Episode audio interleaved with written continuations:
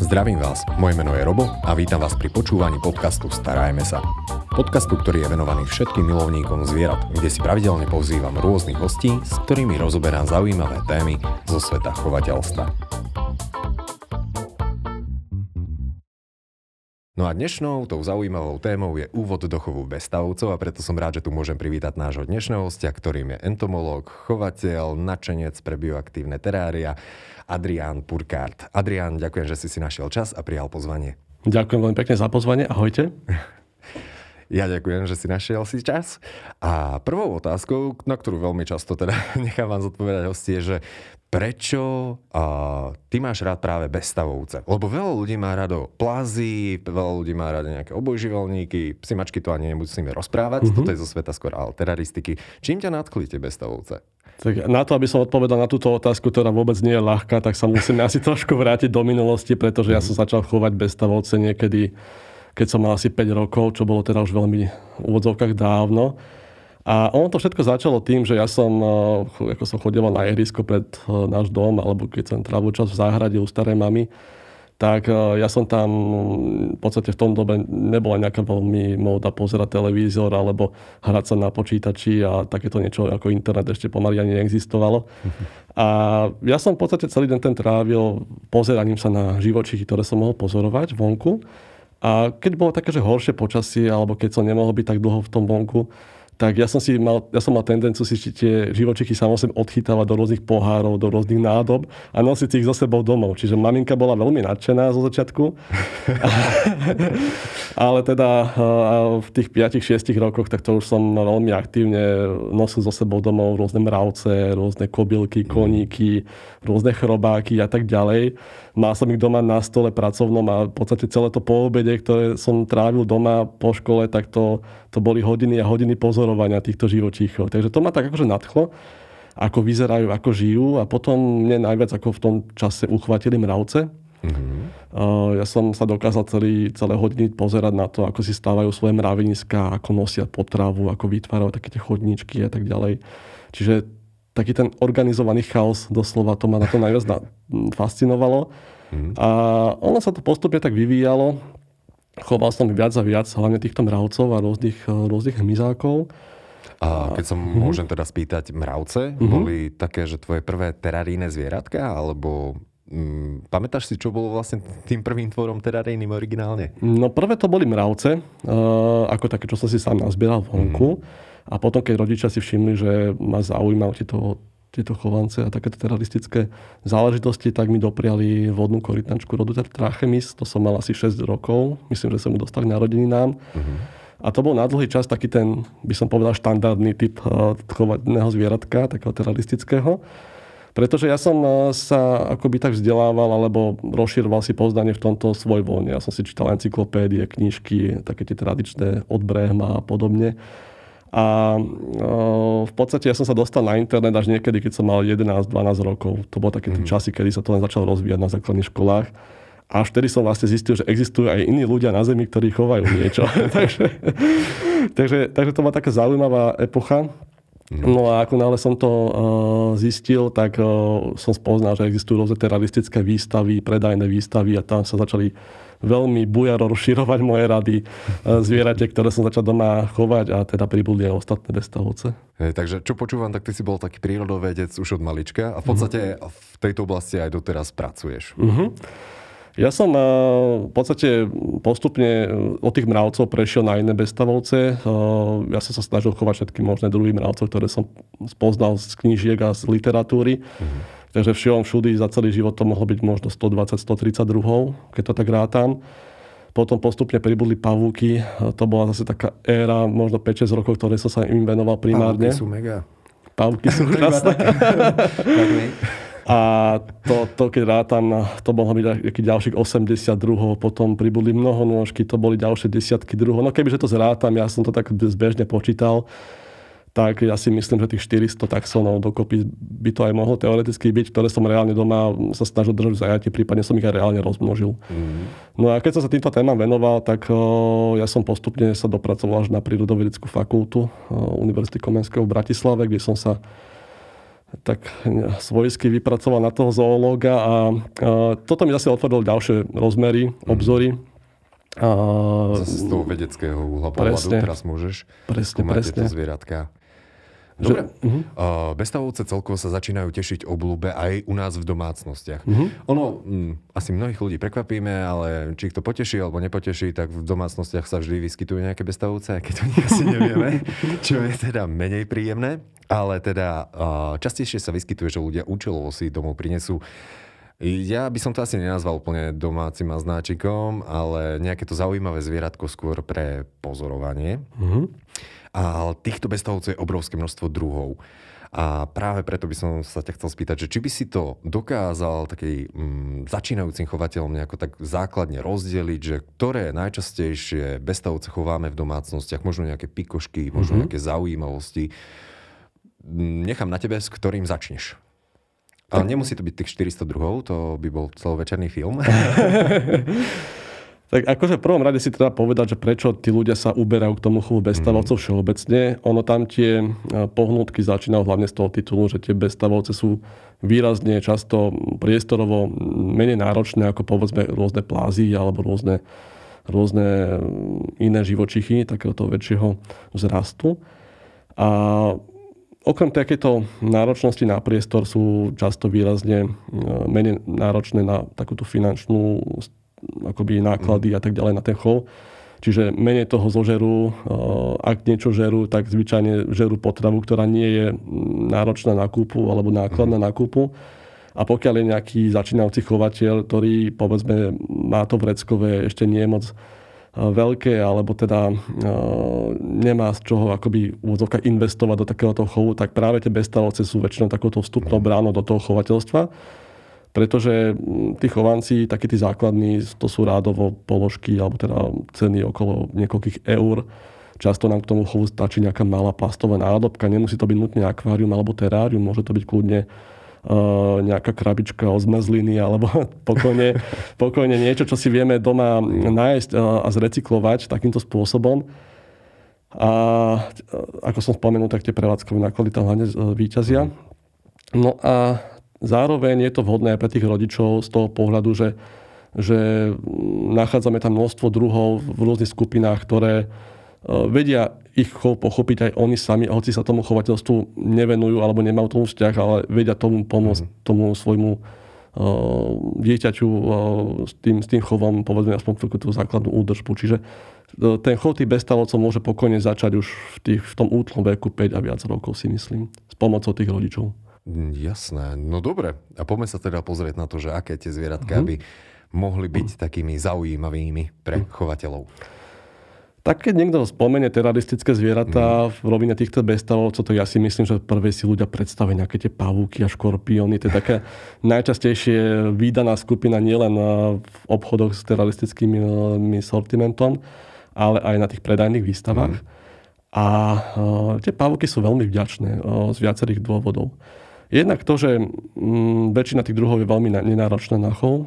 Stačí im často ozaj malinké terárium o objeme možno niekoľkých litrov. Ten substrát, ktorý sa tam dáva, im je úplne akoby jedno. Hlavne, aby držal aspoň nejakú tú základnú vlhkosť, čiže to bude rôzna rašelina alebo lignocel, prípadne nejaká pôda, dokonca zo záhrady. A väčšina tých druhov veľmi bez problémov zvláda podmienky, ktoré sú blízke tomu, aké máme podmienky v dome alebo v byte. Čiže taká tá izbová teplota tých dvadsať až dvadsaťpäť mm. stupňov. Nepotrebujú nejaké výhradné telesa väčšinou.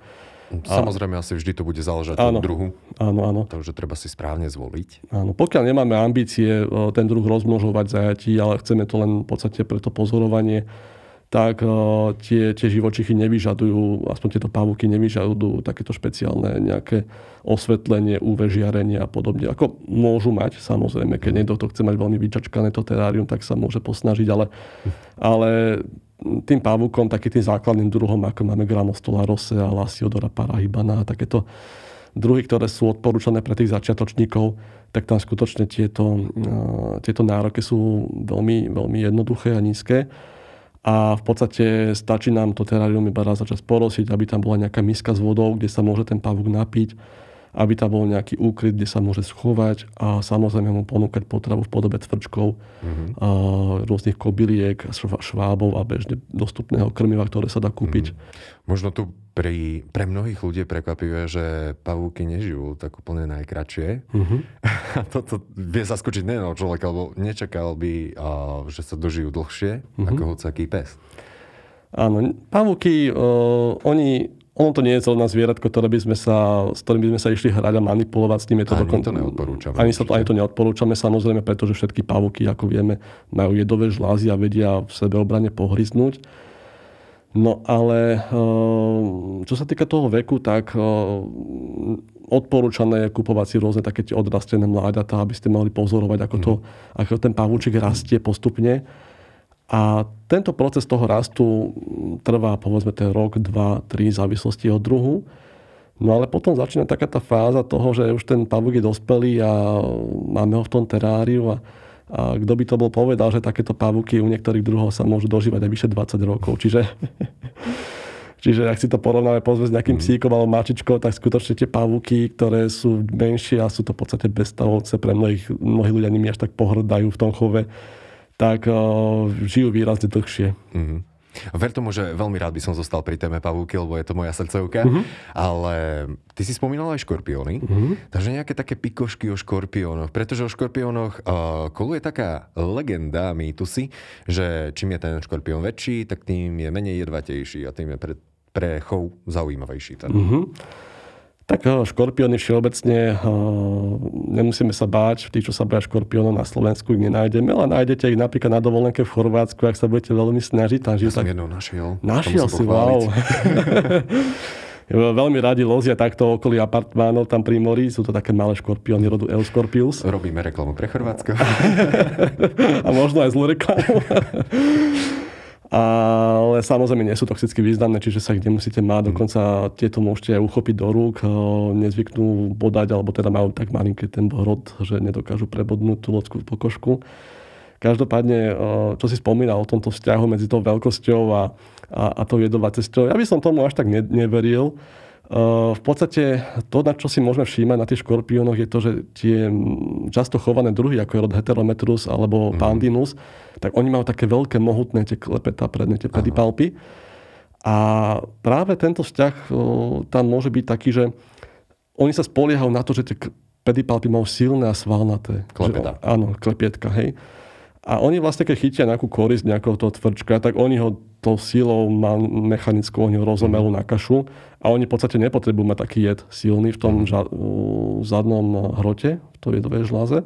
Väčšinou ten jed je niekde v blízkosti osy, včely, ako čo sa týka mm-hmm. takej tej sily. A preto sa stali aj obľúbenými v zajatí práve tieto druhy, pretože, pretože sú relatívne bezpečné. Samozrejme, zase nie je odporúčané s nimi manipulovať rukami, chytať mm. ich a tak ďalej, pretože aj ten jed, hoci je slabý, môže spôsobiť alergické reakcie. Ale sú to relatívne uh, také kľudné povahovo živočíchy. Naopak, také tie toxicky významné, ktoré sú tiež dostupné v zajatí, tak u nich si môžete všimnúť, že oni majú skôr tie klepietka také tenučké ako ihličky. Mm. A oni ich skutočne používajú iba na takéto typické pridržiavanie tej potreby. Ale tú hlavnú sílu majú práve v tom, v tom jedovom mm. aparáte, kde teda ten jed môže byť až smrteľne významný, ale toxicky významný pre človeka. Pú, zaujímavé škorpióny. A ešte jedna taká zaujímavosť o škorpiónoch, že keď na nich svietime ú véčkom, tak ich dokážeme rozsvietiť mm-hmm. trošička. Pre... Dá sa to aj nejako vysvetliť, že prečo vlastne svietia? Tak boli rôzne experimenty a vedecké štúdie, ktoré sa venovali tomuto vzťahu a v podstate uh, nezistilo sa, že by to tie škorpióny nejak využívali alebo na niečo potrebovali. Je to v podstate taký biochemický proces pri tvorbe tej kutikuly pevnej, ktorý, keď na ňu zasvietime tým žiarením, tak emituje fotóny svetla. Čiže je to skôr taká, asi skôr náhoda. Možno ešte len objavíme niečo v budúcnosti, na čo to slúži, ale zatiaľ si m, žiadne využitie pre tých škorpiónov nená, nemáme. Ale je to veľmi praktické, keď chodíte napríklad do prírody, do nejakých trópov, tak si môžete zo sebou zobrať ú vé žiarovku a keď v noci zasvietite do toho terénu niekam, tak sa vám to rozsvieti ako taký vianočný stromček. Tie škorpióny. Zrazu ich uvidíte, Dobrý kde všade lozia. No ale pokiaľ by ste chceli takéto niečo pozorovať, tak samozrejme všetky škorpióny v zajatí takéto niečo dokážu a tam mm. treba povedať, že si treba aj chrániť zrak, pretože to ú vé žiarenie môže byť nebezpečné pre, pre zrak. Takže ak teda svieti, tak veľmi opatrne blízko na toho škorpióna. Možno si aj nasadíte slnečné okuliare aspoň. No dobre, máme pavúky, máme škorpióny a ja potom ešte hovorím, že je jeden druh zvieratka, alebo zo pár druhov zvieratka, ktorý vyzerá ako kríženec pavúka škorpióna. Tých pavúkovcov tam je samozrejme nespočet, je to minimálne trinásť rôznych radov, ale na to, na čo narážaš, to sú pravdepodobne tie bičovce, tvoje Jasné. obľúbené. A tieto bičovce sa preslávili hlavne vo filme Harry Potter, kde teda profesor Aj. Moody to na nich testoval tie svoje nebezpečné kúzla. A on tam spomenul takú zaujímavú vec, že oni sú smrteľne jedovaté, nebezpečné a tak ďalej. A pravda je taká, že oni chudence nemajú ani len jedovú žľazu. Takže oni sú úplne absolútne bezpečné, hoci vyzerajú pre mnohých ľudí hrozivo, pretože sú také nohaté, také Aj. Dlhé končatiny majú. Také veľké klepetá. Áno, relatívne. Áno. Mhm. A oni, oni sa samozrejme vyskytujú iba v tropoch, dokonca najbližšie by ste ich našli na Rodose, také centimetr veľké, ale tie, čo chováme v zajati, sú samozrejme velikánske, môžu mať až vyše desať centimetrov. Čo sa týka tej veľkosti samotného tela, nerátam do toho končatiny. No a tieto sa chovajú v teráriách, ktoré sú väčšinou orientované na výšku, pretože tento živočích, on väčšinou obýva také priestory, že pod kôrou, mm-hmm. jaskinné priestory, rôzne štrbiny a tak ďalej. A on má taký zaujímavý proces, podobne ako ostatné pavúkovce, že sa zvlieka počas toho svojho rastu. A to zvliekanie nastáva tak, že ten živočích visí dole hlavou, akoby sa zvlieka pod seba. Hej, že on mm-hmm. sa zachytí o ten konárik alebo tú, o tú skalu a zrazu sa začne zvliekať dole hlavou a pokiaľ tam ten priestor pod sebou nemá, tak on sa tam môže zabadiť o nejaký predmet a to zvliekanie potom je neúspešné. Takže pokiaľ niekto sa chystá chovať takéto bičovce, čo inak samo o sebe nie je nič náročné, je to veľmi jednoduché na chov, by som povedal, tak treba hlavne zabezpečiť tú dostatočnú vlhkosť v tom teráriu a hlavne povedzme nejakú opretú kôru v tom teráriu, šikmo alebo iný, iný, iný materiál, iný, iný objekt, na ktorom sa môžu takto počas toho zvliekania zavesiť, aby sa mohli úspešne zvliecť. Ale inak sa živia bezpečne švábami, cvrčkami a takouto bežne dostupnou potravou a dožívajú sa tiež niekoľko rokov, čiže sú také veľmi Hej. vďačné. Tak toto sú zvieratka, pri ktorých veľa ľudí sa troška ježí, že ja musím kupovať cvrčky, srančatá, mm-hmm. všetko možné je možné. A veľa ľudí preferuje radšej nejaké bylinožravce. Mm-hmm. A v týchto bylinožravcoch, keď ich tak môžem nazvať do tejto kategórie, máme tam nejaké zaujímavé druhy? Tak tých skupín živočíchov, ktoré sa živia takouto rastlinnou stravou, mm-hmm. alebo či už takou čerstvou, alebo takou rozloženou, to už nezáleží, tak je tam hneď viacero. Len takou najobľúbenejšou skupinou, ktorú ľudia chovajú, aj tí mladiství chovateľia, sú napríklad pakobylky. Mm-hmm. Pakobylky sú živočichy znove, ktorá, ktoré v našej faune slovenskej nenachádzame najbližšie. Znova nájdete to v Chorvátsku, rod Bacillus. A oni, oni majú takú vlastnosť, že sa veľmi podobajú často na rôzne konáriky, na rôzne lístie, mm-hmm. pretože oni sú absolútne bezbranné. Nemajú znova žiadne jedové šlazy, nevedia ani nejako kúsať, ani sa nejak brániť. Oni sa bránia iba tým mimikry. Hej, teda tým, že sa snažia podobať na ten substrát alebo na ten povrch, na ktorom sa pohybujú. No a tieto uh, pakobylky sa chovajú tiež v teráriách, prípadne tie menšie druhy si je možné chovať aj vo veľkých závaraninových fľašiach, ktoré musia mať v prvom rade dostatočné vetranie, čiže majú buď vrchnú stranu terária celú sieťku, alebo pokiaľ máme takúto nádobu, tak väčšinou sa používa nejaká pančuška, ktorou sa to iba uzavrie. A také tie najbežnejšie druhy, ako je povedzme tá stra- pakobylka austrálska, alebo, alebo iné podobné druhy, tak oni, oni sa živia samozrejme v tých tropoch inými rastlinami. Ale našťastie sme našli, alebo zistili v rámci chovateľstva, že vedia príjmať ochotne aj nejaké druhy rastlín, ktoré nachádzame u nás. Čiže väčšinou sú to rôzne ostružiny, nejaká rýbezľa, černica a tak ďalej. A niektoré druhy, povedzme, príjmajú aj uh, dubové listy. Dubové listy napríklad. Áno. To má takúto výhodu, že tie ostružiny, oni nezvyknú opadávať počas zimy napríklad. To je úplne super, lebo mnoho takýchto chovancov trpí tým, že u nás bohužiaľ na jeseň opadne lístia teraz. Mm-hmm. Čím to krmiť počas tej zimy, tie generácie. Ale našťastie práve to, tieto ostružiny sú veľmi obľúbenou potravou týchto strášiliek a väčšina druhov sa na nich dá chovať. Čiže... Inak, toto musím potvrdiť, to tak hovorím, že neby tých strašiliek, tak von počas zimy ja si ani nevyleziem. Musel som pravidelne chodiť niekde do lesa alebo niekde teda k rieke zbierať mm-hmm. ostružiny.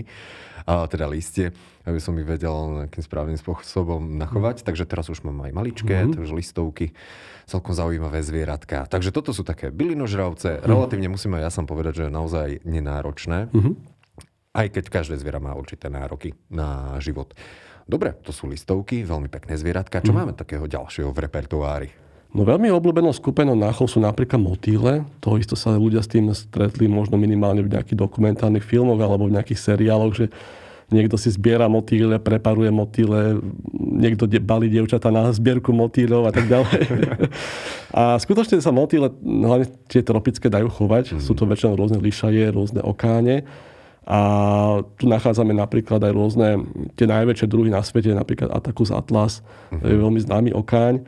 A podobne ako strašielky, aj tieto si veľmi radi a ochotne zvykli na rôznu rastlinnú potravu, ktorú nachádzame u nás na Slovensku.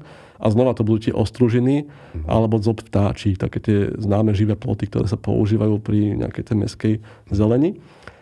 A v obidvoch prípadoch to bude znova vegetácia, ktorú môžeme nastrihať aj počas zimy. Mm. A ak by sa nám to aj nedarilo, že bývame ďalej od toho zdroja, tak dokonca vieme to listie nastrihať, uložiť do, uložiť do mraziaka a potom po rozmrazení dokážu tie husenice túto stravu znova prijať. No motýle, celkom zaujímavé. Škoda, že žijú tak krátko. Mm-hmm. No tam je taký ten problém, že tie husenice mm, rastú niekoľko týždňov, možno že aj mesiacov, v závislosti od toho druhu. A e, potom nastáva to štádium kukly, mm-hmm. kedy teda sa tá husenička premienia na to imágo. No a potom, keď sa ten motýlik vyliahne, tak vtedy si ho treba užiť, lebo v tom momente je najkrajší, ako budeme vidieť, mm. pretože ako náhle sa začne ten veľký motýl snažiť lietať po tom byte alebo v tom priestore, hoci aj vonku, tak on zavadí o tie rôzne steny a objekty a mm. postupne sa mu tie, list, tie krídelka začnú uh, trhať. No a väčšina tých motýlov, ona žije iba tak, že aby sa spárili a nakladli vajíčka a potom hynú. Čiže mm. povedzme tieto spomínané Atacus atlas, to žije väčšinou päť až sedem dní. Je to taký, ale je to veľmi pekný chov. Znova, keď vám aj ten živočík uhynie, tak si ho môžete napríklad vypreparovať a uložiť do nejakej zbierky. Mm-hmm. Ďalšie zvieratka, ty si ich už spomínal na začiatku, že v podstate ťa uchvátili, že mm, poriadok v chaose, mravce. Mm-hmm. Ja som mal pred pár rokmi pocit, že tie mravce začali veľmi ísť do chovateľstva, lebo všetci videli tie krásne obrazy, jednoducho nejaké želé tam bolo mm-hmm. a, a naozaj, že oni dokážu krásne obrazce vytvárať, mm-hmm. ak to teda môžeme vidieť. Mm-hmm. A aktuálne však už mám taký pocit, že znovu to nejako opadlo, to nadšenie. No, neviem, určite to nájde mm. zase znovu nejakých fanúšikov. V čom sú zaujímavé práve tie mravce a čo to tak nejako potrebuje? No, mravce to je taká veľmi špecifická samostatná kapitola v chovateľstve, ktorá asi nemá ani obdobie. Ono sa to skôr uh, pripomína také včelárstvo, než akoby mm. také tradičné chovateľstvo, pretože vy si musíte tam zohnať nejakú tú kráľovnú, či už si ju sami Uh, nájdete v prírode, alebo si ju uh, kúpite od chovateľa. A v podstate... Takže ono sa dá aj tých našich de facto mravcov? Áno, áno. Väčšina tých druhov mravcov, ktoré sa chovajú v zajatí, mm. sú z našej fauny. Mm. Uh, sú pomerne ľahko chovateľné, väčšina z nich. A cieľom toho chovateľa je v podstate založiť úspešne to mravenisko doma a cez to sklo toho terária, takzvaného formikária, mm-hmm. pozorovať ten život vo vnútri mraveniska. Čo je veľmi zaujímavé, pretože môžete vidieť, ako tam tá kráľovná kladie vajíčka, ako tam tie robotnice sa starajú o tie vajíčka, larvičky a tak ďalej, ako tam nosia tú potravu. A vy v podstate, bez toho, aby ste tých mravcov nejako rušili niekde vonku tým, že by ste im ničili mraveniska, tak vy sa takto v kľude doma môžete pozerať do toho mraveniska a všetky tieto zaujímavé deje pozorovať. Mm-hmm. To, čo nevidíme často v tej prírode, to je celkom zaujímavé. Ja som videl aj mravce, ktoré si tak pekne, že strihajú tie stromy, mm-hmm. a že aj tieto sa dajú chovať v zajatí a oni si pestujú nejakú hubu, čo som počul.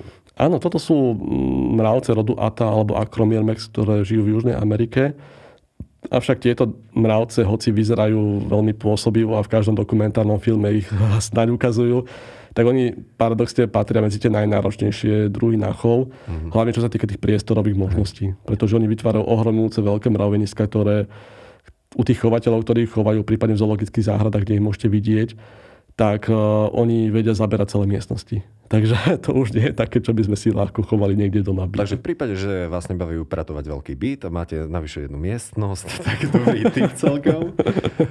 Dobre, takže mravce. To, to, je, to je naozaj zaujímavý. Zaujímavé teda obohatenie aj interiéru. No, teda nemali by nám utiec z toho terária, formikária. Áno. Hej. Dobre, ďalšie zvieratká, ktoré som si všimol, že sú, idú do popredia, tak to sú stonožky a mnohonôžky. A mne sa to stále mýli, ale viem, že jedna je úplne priateľská, tá druhá, to sa neoplatí chytať do rúk a uh-huh. neriskovať, aby sa dá, určite neriskovať určite. Nejaký útek. Uh, nie je to taká náhoda, že si to ľudia mýlia, dokonca si to mýlia naši študenti na prírodovedeckej fakulte, ktorí by to mali vedieť. Ale teda, ako bolo spomenuté, tie stonožky uh, sú práve tie dravé. Uh, oni, oni ľudia počujú to slovo, že stonôžka, tak si myslia, že majú stonôh, ale ono väčšinou ich majú iba okolo tých dvadsať, pätnásť až dvadsať párov. Mm. A rozoznáme ich podľa tých, od tých mnohonôžok tak, že tie stonožky majú na každom tom segmente tela iba jeden pár končatín, kdežto mnohonožky majú dva páry. A taktiež tie stonožky, oni tým, že rýchlejšie utekajú, sú také mršné a také dravé, takí predátori, tak oni, oni majú tie nožičky tak akoby od seba, sú také ploché a to im pomáha v tom rýchlom pohybe. A tie mnohonožky naopak, oni sú také pomalé, kľudné, to sú vegetariáni, im to je úplne jedno. Takže oni majú tých nožičiek veľa a majú ich skôr tak pod sebou akoby. Že nemajú ich do strán, ale pod seba. No a čo sa týka toho chovu samotného, tak samozrejme tie stonožky, to už patrí do takých rúk skúsenejších chovateľov. Ja som videl, že v prírode dokážu v jaskyniach, že normálne sa zavesia zo stropu a chytať netopiere. Uh-huh. To je desivý tvor. Áno, znova možno odradím niekoľko dovolenkujúcich, pretože takéto veľké skolopendry, sa im hovorí, môžete nájsť aj napríklad v Grécku, na Cypre alebo na Rodose, tam niektoré tie veľké druhy sú veľké, možno až pätnásť centimetrov dlhé. Budú prázdne pláže. Čo ste... No ale čo je také na tom to najdôležitejšie, samozrejme, že oni majú vpredu také klieštikovité končatiny, mm. tzv. Maxilipédy, kde majú tú jedovú žľazu a ona skutočne môže spôsobiť patálie aj dospelému človeku, mm. čiže vám môže potom uhryznutí napadnú, teda napuchnúť ruka, mm. alebo môžete mať nejaké iné komplikácie. A, a toto, toto nie je nič, čo by bolo pre začínajúceho mm. chovateľa. Čiže pokiaľ o, sa do toho niekto púšťa, tak tam už by mali byť nejaké skúsenosti aj s tým náradím, aj, aj s tou manipuláciou. Takže lepšie sú tie mnohonôžky. Skôr tie mnohonôžky pre tých začínavcov určite. Mm. Ja si myslím, že toto je jedna z tých najvďačnejších skupín živočíchov, ktoré môžete zadovážiť mladistvému chovateľovi, pretože tie mnohonôžky, uh, oni si vyžadujú veľmi jednoduché podmienky na chov. Často je to iba nejaké malé terárium alebo nejaký plastový box, kde dáte lístie z lesa, prevažne to dubové alebo bukové, nejaké také trúchlivé drevo mm. a tak ďalej. A oni v podstate celý čas iba prežierajú tento substrát. Sú to tzv. Saprofágy, živia sa odumretým organickým mm. materiálom a dokrmujeme to nejakými úhorkami, jablčkom, prípadne vločkovým krmivom pre ryby. Mm. A oni dokážu byť aj farebne veľmi pekné niektoré druhy, teda čo som si všimol. Vedia byť aj veľmi pekne farebné, ale vedia byť aj veľmi veľké, až tak podozrivo. Tie najväčšie druhy, ktoré sa chovajú, napríklad Archispirostreptus gigas, mnohonožka obrovská, tak ona môže dosiahnuť až tridsať centimetrov. Takže to sú ozaj velikáni. Vyskytujú sa hlavne v tej centrálnej Afrike, v Tanzánii mm. a tak ďalej. Zaujímavé mnohonôžky. Nejaký ďalší druh, ktorý sme opomenuli? Napadáte niečo? Tak, no, ja by som možno mm. vedel, možno také niečo, čo môže zaujať ľudí, ktorým sa páčia drahokami, pretože sú to hlavne rôzne tropické zlatohlávky a chrobáky. Mm-hmm. A podobne ako u tých mnohonôžok, aj tieto väčšinou svojho času strávia zahrabané substráte v zmesi lístia, dreva, mm-hmm. prípadne nejakého kompostu. Ale bohužiaľ v štádiu tej pandravy, takej tej larvy, ktorá sa môže mnohým mužom nosiť. A... To sú také škaredé káčatka teraríne. Áno, ono... Dajte im šancu. Ono to ten, vtip, ten chov je taký vtipný, pretože vy to terárium alebo ten kýbel s tým substrátom, vy to máte schované niekde v skrini alebo pod posteľom a vy v podstate cho, chováte iba substrát, vy aj neviete, čo tam je, mm. pretože tá pandrava tam je niekoľko mesiacov až rokov dokonca zahrabaná, prežiera postupne tento materiál. Mm. Potom sa niekedy po tom roku dvoch konečne zakuklí. A potom rok čakáme. Potom chvíľku čakáme zase niekoľko týždňov až mesiacov, kým z toho vyjde ten krásny, mm-hmm. krásny chrobák, väčšinou na nejaké zlatohlávky. Tie najčastejšie druhy, ktoré chovajú začiatočníci, sú hlavne pachnoda alebo mekinorína. Mm-hmm. To sú také veľmi pekné chrobáčiky, ktoré uh, sa... Ja prihunkávam, ale absolútne neviem. Takže... Ktoré, ktoré sú aj z toho časového hľadiska nie až také náročné, pretože tá, tá pandrava, tá larva uh-huh. sa vyvíja možno tri až šesť mesiacov, čo je u tých chrobákov relatívne dobré. A taktiež to imágo, ktoré teda je ten Pekný chrobák tak tiež dokáže žiť až niekoľko mesiacov a v tomto štádiu sa živí väčšinou nejakým ovocím, povedzme hruškou, uh, banány, duši, banány, banány dokonca uh-huh, banány, prípadne medová voda a tak ďalej. Čiže to je potom druh od druhu špecifické. Uh-huh. Pokiaľ niekto chce začať takýmto chovom, tak je dobré, aby si dopredu naštudoval čo možno najviac na tom internete, aby uh-huh. sa o tom dozvedela a až následne potom si zháňal tých konkrétne druhy uh-huh. do chovu. Dobre, tak ty si dal teda zlatohlavky mm-hmm. a ja som si spomenul, že máme ešte modlivky. Nestrácajte hlavu, samčekovia. Modlivky to je, to je kategória sama o sebe, pretože to je taký podobný ekvivalent, ako máme medzi stonožkami a mnohonožkami, tak to je, to je niečo medzi pakobílkou a modlivkou, čiže mm-hmm. jedno je vegetarián, druhé je predátor. A modlivky sú úžasní chovanci tiež pre tých začínajúcich chovateľov, pretože oni sú v prvom rade priestorovo mimoriadne nenáročné. Ona, tá modlivka, sa dá chovať vo veľmi malých krabičkách, rôznych kýblikoch, malých teráriách, povedzme o tých objemoch pár litrov, kde podobne ako aj, aj tie stra- pakobílky alebo tie bičovce potrebujú znova nejakú sieťovinu alebo nejakú kôru, od ktorú sa môžu zavesiť, pretože sa taktiež zvliekajú dolu hlavou.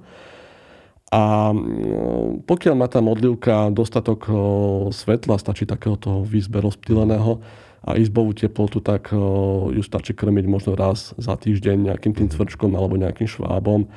A ona viacej to k tomu šťastiu nepotrebuje. Občas porosiť, aby sa mohla napiť tej vody a tak ďalej. Sú tam veľmi krásne druhy, ktoré znova imitujú, povedzme, to prostredie od takých úplne typických zelených, ako je Svodromantis lineola, až po takých, ktoré sa podobajú na kvety, ako je Hymenopus coronatus. To sú tie slávne orchideové? Áno, slávne orchideové modlivky. Je to úžasné mimikry, oni v prírode v podstate lozia po tých rastlinkách, zavesia sa niekde nakoniec a čakajú, kým príde nejaká muška alebo nejaká včielka, ktorá si myslí, že to je kvet, ktorý by mohla opeliť, ale no, bohužiaľ na smolu. No oni majú aj taký, taký zaujímavý spôsob rozmnožovania, že tí samčekovia to obyčajne teda neprežijú. Chudátka. Chudátka. Ale nevedí, splnia si svoju biologickú povinnosť, čo sa týka hmyzu mm-hmm. a idú teda, no už nejdú ďalej, ale OK. Zase ich potomstvo sa môže ďalej rozširovať. No a my sme potom ešte zabudli jednu skupinu, ktorú dosť často ľudia pripomínajú, že ja toto nebolo úplne to, čo som očakával, a to sú slimáčikovia, mm-hmm. alebo tie africké slimáky. Mm-hmm. Lebo obyčajne ľudia čakajú, že to bude krásne a veľké, ale potom zrazu zistia, že oni slizujú a jedna. Takže musím to terárium, alebo akvárium, alebo hocičo, v čom to chovám, stále čistiť. A potom ich dokáže ešte prekvapiť, že keď majú dvoch, tak tam sú dosť veľké prírastky. Áno, áno. Slimáčiky, to je inak veľmi obľúbená skupina bezstavovcov ku chovu. Existuje celá komunita aj na Slovensku, ktorá no. sa venuje i výlučne chovu slimákov rôznych druhov. Ale tieto obrovské druhy, to sú najčastejšie také tie achatina, alebo arch, achatina, mm. uh, ktoré sa teda chovajú. A skutočne tí chovateľia si kúpia jeden, dvoch, troch takých malinkých dvojcentimetrových slimáčikov. Je to také rozkošné ňuňu v tom boxe, keď to máte, alebo v tom teráriu. Avšak o taký ten rok už sú, sú z nich dospelé jedince, ktoré teda uh, majú aj pomerne solidnú spotrebu tej potravy.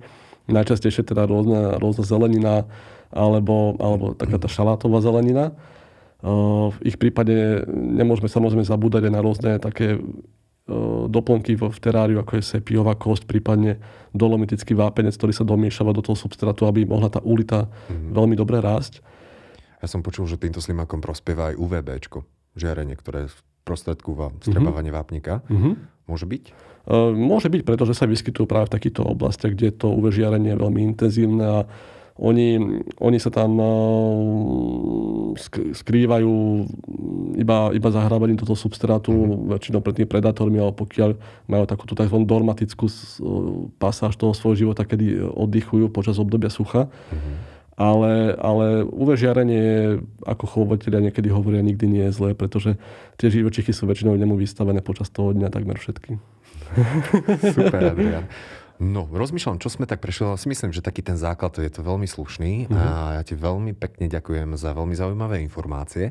Na záver je niečo také, čo by si chcel odkázať, poradiť ľuďom, ktorí rozmýšľajú alebo už majú nejaké zvieratko a rozmýšľajú nad ďalším mm. ohľadom chovu bezstavovcov danej témy? Ja si myslím, že čo treba tak povedať ľuďom je, aby sa nebáli chovať to, čo ich skutočne zaujíma, pretože pokiaľ ich niečo zaujíma v literatúre, v dokumentárnom filme a tak ďalej, a chcú sa vzdelávať v tom, tak nech si to vyskúšajú chovať aj v zajatí, aby to mohli sledovať tých živočíchov. A hlavne, hlavne pokiaľ už niečo chovajú, tak je fajn, keď skutočne sa aj niečo navyše snažia dozvedieť o tom živočíchovi, hlavne aby poznali, kde žije, ako žije, aby mu potom vedeli aj replikovať vhodné tie chovateľské podmienky v tom zajatí. A pokiaľ, pokiaľ sa povedzme venujú chovu tých modliviek alebo pavúkov a tak ďalej, nech si kľudne všímajú aj našu faunu. Nemusia si všetko nosiť domov, ako keď som bol ja malé dieťa, ale, ale takéto pochopenie tých živočíchov, ako žijú vonku v prírode, vo voľnej prírode, vás veľmi dobre akoby obdarí tými znalosťami a naplní vás takouto, takouto rozšíri vám to obzory o tom, ako tá príroda funguje, a potom si aj viac budete vážiť. Mm-hmm. Ďakujem pekne. Ďakujem. Našim dnešným hosťom bol Adrián Purkart. Počúvali ste podcast Starajme sa s Robom Šemerom, a ak sa vám tento podcast páčil, môžete sa prihlásiť na jeho odber v aplikáciách Apple Podcasty, Google Podcasty, Spotify, rovnako nás nájdete na YouTube a všetky nahraté časti nájdete aj na internetovej stránke starajme sa bodka es ká.